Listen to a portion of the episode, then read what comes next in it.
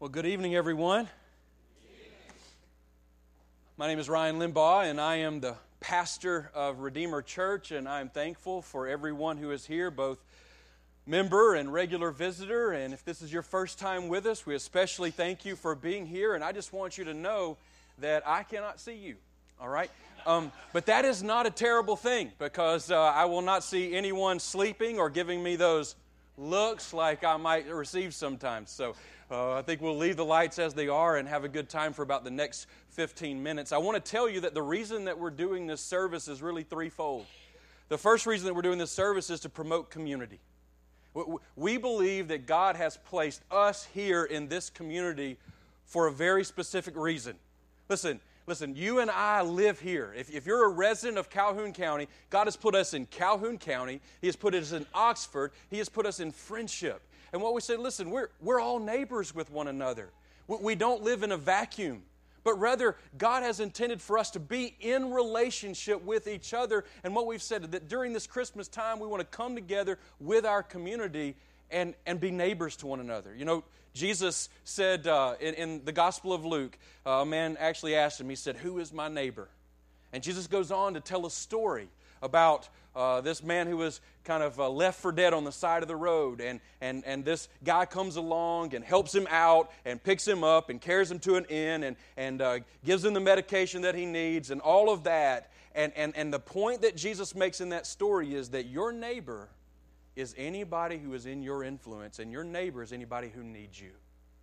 And, and that's what we want to be. We want to be a community of neighbors where we love one another and we care for one another and we don't live in our little vacuum. The second reason we wanted to do this service is to prepare for Christmas. I don't know if you're like me, but you can really get caught up in the trappings of the, the Christmas season that really is not about Christ. We, we, we got materialism and we have events and programs and gifts to buy and places to go, and all of a sudden you just, you've lost the whole meaning of what Christmas is about. And so, what we wanted to do is on this Sunday night, leading into the Christmas week, to prepare our hearts for real worship. And then that's the third, the third reason is we simply want to have a service to praise Jesus Christ. Psalm 150 says it best. Psalm 150 says, Praise the Lord. Praise God in His sanctuary. Praise Him in His mighty heavens. Praise Him because of His excellent greatness. Praise Him for His mighty deeds. Praise Him with the lute. Praise Him with the harp. Praise Him with string instruments. Praise Him with cymbals. Praise Him with loud, clashing cymbals. Let everything that has breath praise the Lord. And that's what we want to do tonight. And so, would you bow your head with me and let's pray and ask God's blessing on His Word? God, we have entered in to amazing worship already tonight as we have reflected on the glory of your Son coming to earth.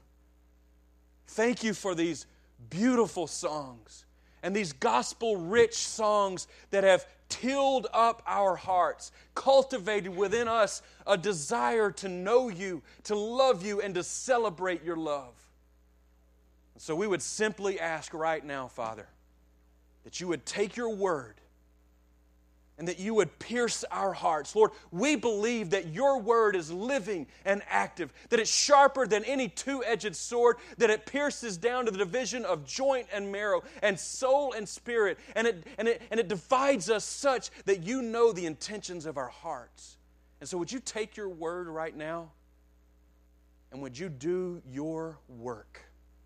Your piercing, transforming, healing, powerful work in each of our hearts. We ask in Jesus' name. Amen. So, tonight, I just want to give you one text. It's uh, one verse in the Gospel of Luke, Luke chapter 19, verse 10. Luke chapter 19, verse 10. We're going to put it up on the screen for you to be able to see, and it'll be up there here this whole time as, uh, as I give you this word. And it says, For the Son of Man came to seek and to save the lost. Because it's so short, I'm going to say it again. For the Son of Man came to seek and to save the lost. Now, at Redeemer Church, we are big on Scripture and we are big on understanding Scripture, not only just what a little verse says, but also what it says in its context. We actually believe that a text without a context is a pretext for a proof text which means it's hard to understand the Bible unless you understand in its context. And so we'll understand the context in just a few minutes, but I will tell you that this is Jesus speaking to a man. Jesus says, Enter to town. He's speaking to a man, and at the very end of his interaction, he says, For the Son of Man came to seek and to save the lost. And so I want to ask you a question right now. Kind of put our Bible study glasses on right now and we want to ask the question um, who is the subject of this sentence? Who is the subject? The Son of Man. The Son of Man. And so we have to ask the question well, well, who is the Son of Man? Well, Jesus is referring to himself here. All right? He calls himself the Son of Man. Interestingly, the Son of Man phrase, that title is used 84 times in the New Testament and almost every single time it is Jesus referring to himself. Now, it is so interesting because we think of all the various titles of Jesus. We think Son of God, King of Kings, Lord of Lords. We think of one of the passages we've already read um, Wonderful Counselor, Mighty God, Everlasting Father, Prince of Peace. We think of all of these glorious and fitting titles for Jesus Christ, and yet the title that he uses most about himself is the Son of Man. The Son of Man. Well, Jesus actually borrows that title from the Old Testament book Daniel. And in the book of Daniel, Daniel the prophet says that the Son of Man is going to be with all glory and all dominion and all power around the throne of God. And not only that, he's actually going to enter into humanity as judge. He is going to have divine authority and divine judgment to cast upon all of humanity. And Jesus takes that title about the Son of Man and uses it of himself. And so, what Jesus is intending here to call himself Son of Man is really two things. He, he is saying, first of all, I have divine authority. I have divine authority. I am the judge which is spoken of in the book of Daniel. And so I will judge. I will judge the good from the bad. I will judge the evil from the holy. I will judge all of humanity because I have divine authority. The second thing, though, he is saying is he's saying, I am a man. I am the Son of man. I'm not merely God with his authority, but I am entering into humanity as a man. He is essentially saying, I have a body like you have a body. I have a heart that beats like you have a heart that beats. I am tempted I, I experience all of the difficulties and the challenges that a man does, and I want you to know that. And so I'm going to call myself the Son of Man so you know I identify with you on every level. That's why the writer of the Hebrews says, We do not have a high priest who cannot sympathize with our weaknesses, but we have one who can sympathize with our weakness because he was tempted in all ways just as you and I are, yet without sin. And so the first question that we ask is what is the subject of this sentence? And the answer is the Son of Man, the one who has divine authority and the one who is a man, one who is humanity. Nobody's ever been like this before. Nobody's been like this since. Now, the next question that we want to ask here, just looking at the verse, is what did the Son of Man do? What, what did he do? He came. He came. You know, it is the nature of God to come to people who are in need. You realize that God created the world he created animals and then he created mankind. He created Adam and he created Eve, and Adam and Eve were in the image of God. They, be, they not only beheld the glory of God, but they actually reflected the very image of God in the way that they were created. And he set them up in this glorious, beautiful, perfect garden, and he gave them a way to live. And Adam and Eve, because of the temptation of the serpent, said, We don't want to live the way God's called us to live. We don't want to walk in the blessing that God has called. We want to be God ourselves. And they fell. they sinned. And it cast all of the world into a cursed state. And what God could have done, what he rightfully and justly could have done is he could have said, I'm going to let humanity be what humanity is going to be, and I'm just going to turn my back because they have rebelled against my goodness and my grace in their life. But what did he do? He came. He came to Adam and Eve. He came to them and exercised mercy on them. And this is what he said He said, I've got a plan for your life. Not only did he come to Adam and Eve, but, but about 12 chapters later, or, or nine chapters later in the book of Genesis, there's this man named Abram, and he's just going about what he does. He's in this family, he's an idolater, and God comes to, Mo, comes to Abram and he says, I've got a plan for your life. I want you to worship me and love me. And not only that, I've got a plan for your child and for your children's children, such that the whole earth is going to be blessed through you. And then, and then later, God's people who came from Abraham ultimately are suffering under bondage and slavery in the country of Egypt. And they're struggling. And God looks down on them and He says, I'm not going to allow them to struggle under bondage anymore. I'm going to come to them. So He comes to Moses on the backside of nowhere around Mount Sinai and He says, I want you to go and deliver my people because I am a Savior. And so that's exactly what He does with the people of Israel. But you know, He also came to a man named David. David was a man after God's own heart. But David got caught up in sin, in lust, in immorality, in drunkenness of his own power. And he committed adultery, he committed murder, he, he, he defrauded not only his family, but also the nation in which he served. And God rightfully and justly could have left David in his state. But through the prophet Nathan, he comes. He comes to David.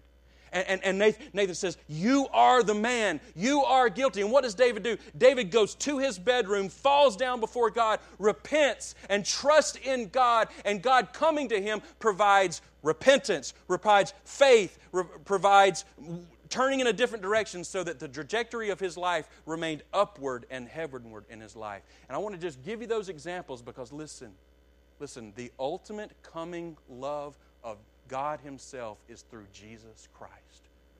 500 years later, the God man comes to planet Earth. He says, he says Father, I, I will come. I, I will come, I will go, and I will take on human flesh. I will live as they are to live. I am to. I will love as you want me to love them, and I will carry out the full plan. I will come to them.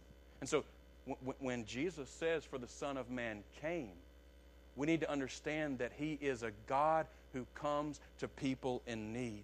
So let's ask the next question. All right, let's ask the next question. Um, why did the Son of Man come? Why did He come? To seek and to save. To seek and to save. I think it's worth noting that that Jesus Christ, the Son of Man, did not come merely to hang out with humanity. He didn't come to just be a friend. He didn't come to, to merely just uh, be an example. And that's what we hear a lot today that Jesus came to be an example. And there is no doubt that Jesus is a great example. Listen, he loved the unlovable, he cared for those who were in need, he extended mercy on people who needed mercy, he gave sight to the blind, he gave hearing to those who could not hear, speech to the mute, he made the lame to walk, he made the blind to see, he raised people from the dead. Listen, he is a great example of mercy and compassion and love. And we should look at his life and say, I want to live like that. That's what John said. John said, Walk even as he walked. But in this verse, in this statement, he says, The Son of Man came not to be an example, not to be a friend merely, but to seek and to save. Now, Jesus is a seeking Savior.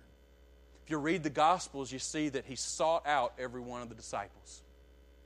If you read the Gospels, you see that he sought out even a demon possessed man on the other side of a lake who nobody would go near, no one would talk to, no one would get in within shouting distance of, and Jesus does, and he changes his life. You read in John chapter 4 where Jesus goes into Samaria and is hanging out by this well, and this woman comes up who is a despised woman, who is a hated woman, who everyone looks their nose down at, and she comes up and Jesus pursues, he seeks, he goes hard after her soul such that he ultimately saves her. Because Jesus is one who seeks, he pursues. And I want to tell you today that he pursued me. And I believe that if you are a Christian, he pursued you. And I would even say right now that if you're not a Christian, your life hasn't been transformed, I would say that Jesus, the Son of Man, is pursuing you right now. Because he comes after us hard. But he doesn't, he not only, he not only seeks, look at this, he saves. He saves. I love that. Um, the, the word here used for save, it means to rescue from death to deliver over from one state into another state. Sometimes we think about salvation and we these religious terms being saved, and we think, oh, it's like getting a new lease on life. It's like we were down in a pit and, and, and then we get just put put back up on level ground, and God's gonna see how we do again now that He's given us a second try. That is not the meaning of what Jesus is saying here. He's saying, listen, Listen, I have come to save, which means this I have come to deliver you from the power of sin. Listen, sin is powerful. Because Adam and Eve fell in the garden, listen, every one of us, you and I, have all had the curse of sinfulness. We're all depraved. We, we all have a sinful heart. Well, now, some of us uh, sin more than others and to a different degree than others, but I will tell you this every one of us, as Jeremiah says, has a deceitful heart. And It is so deceitful, we can't even know our own hearts. And so sin has power over us. Some of you right now are in situations in your life where you're thinking, I just can't, I can't get over this. I can't get beyond this. I can't, I can't stop lusting, or I can't stop arguing with my spouse, or I can't stop getting so angry with my children, or I can't stop not obeying my parents. I just I can't. I've got no power over it. And one reason you may not have power over it is because the power of sin is still on you. Jesus came to deliver you from that. And not only that, He came to deliver you from the pollution of sin. Hey, have, have, have you ever just been living life and you just felt dirty. You just feel filthy. I mean, if it were possible, you just feel like you stink. Well, if you've had that experience, you're not alone. You're not unique. As a matter of fact, Paul in the, in the book of Romans says, All have sinned. Everyone. And we all have this pollution of sinfulness about us that we need to desperately be rescued from. And Jesus has said, I have come to save you not only from the power of sin that dominates you, but from the pollution of sin that comes from within you. You've got an ugly heart, you've got a nasty heart, you've got thoughts and ambitions and desires and idolatries that just pollute your very soul. And Jesus said, I've come to save you that. And then he says, I've come to save you from the penalty of your sin. Listen, sin has a penalty. And, and the Son of Man, that title means that he's coming as judge. And he will judge the earth and he will judge the world. And, and he will divide those who are gods and those who are not gods. And those who do not belong to God will go to hell.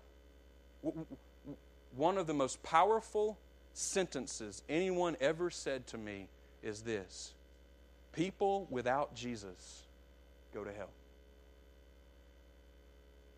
People without Jesus go to hell. And Jesus says, I have come to deliver you from that. We live in a society today which is very offended by Jesus, very offended that, that there is one way, one truth. That they hate the verse John 14, 6, where Jesus says, I am the way, the truth, and the life, and no one comes to the Father except through me.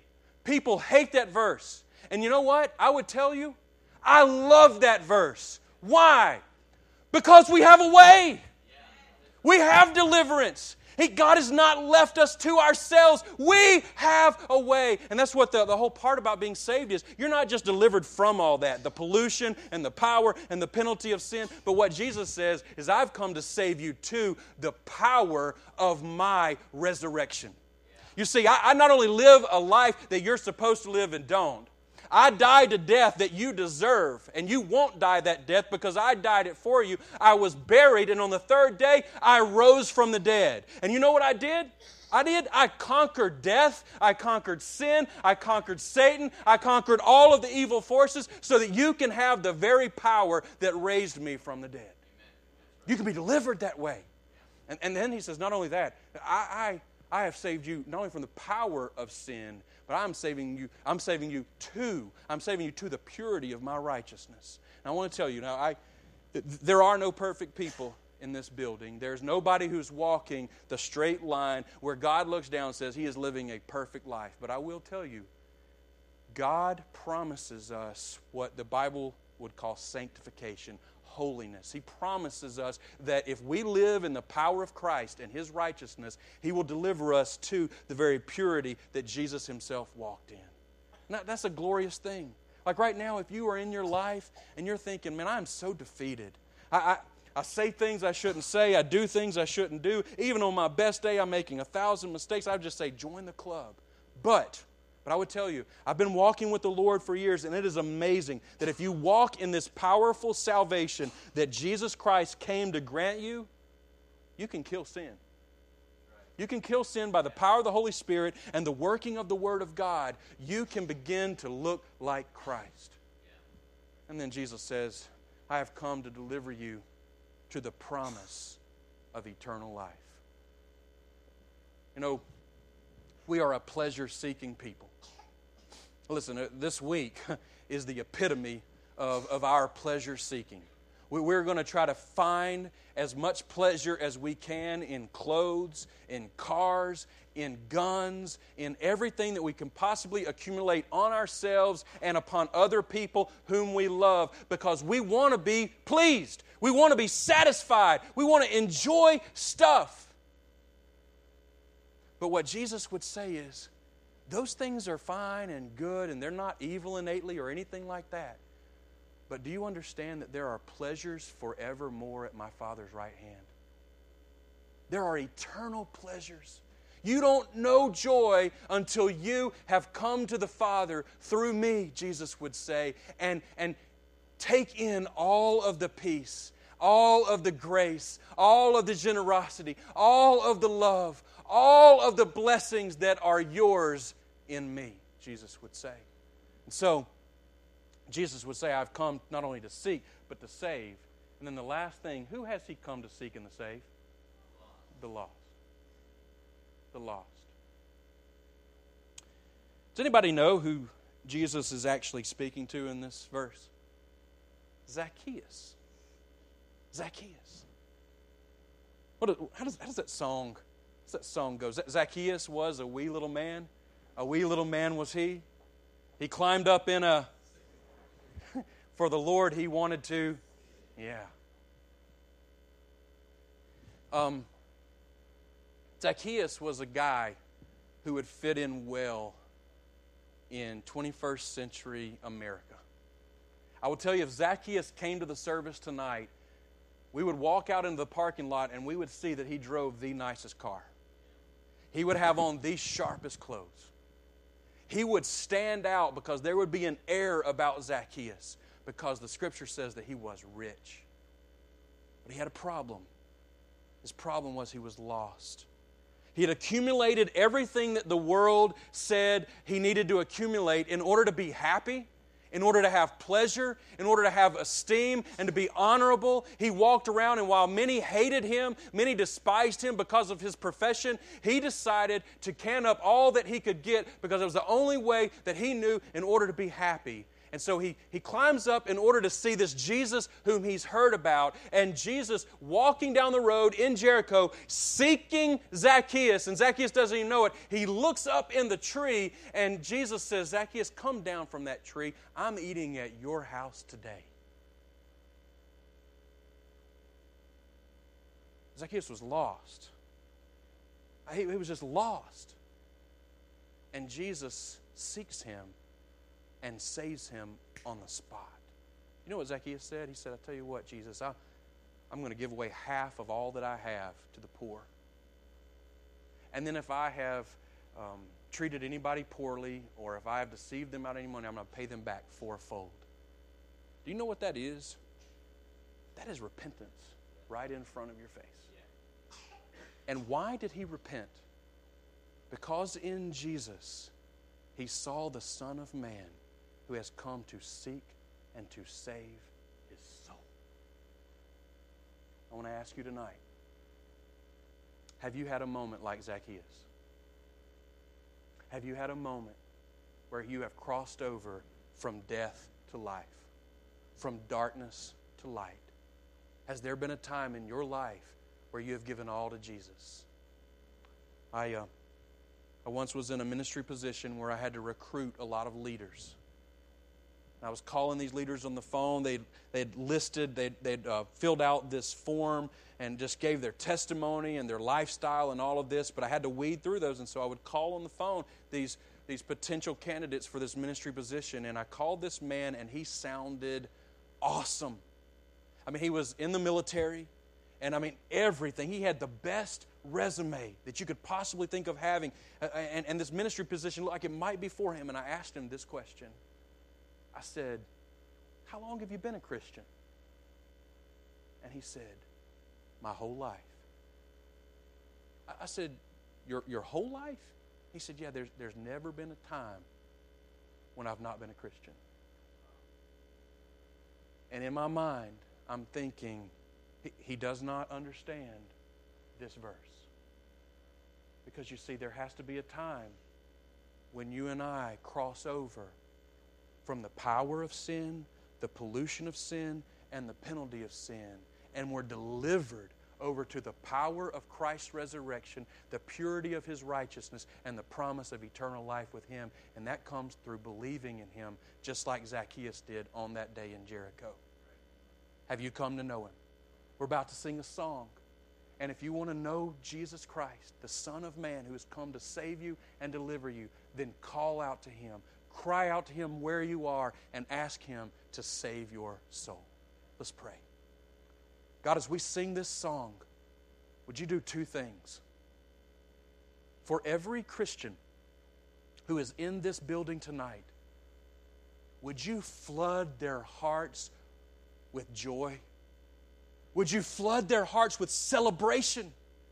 Would you give them a zeal and excitement for what you've done to them through the Son of Man, that they may be exuberant, that they may be excited about being sought after by the Son and saved by Him. And then, if there is anyone who is lost, who is without Christ, would you seek them to the point of salvation? We ask in the Savior's name. Amen.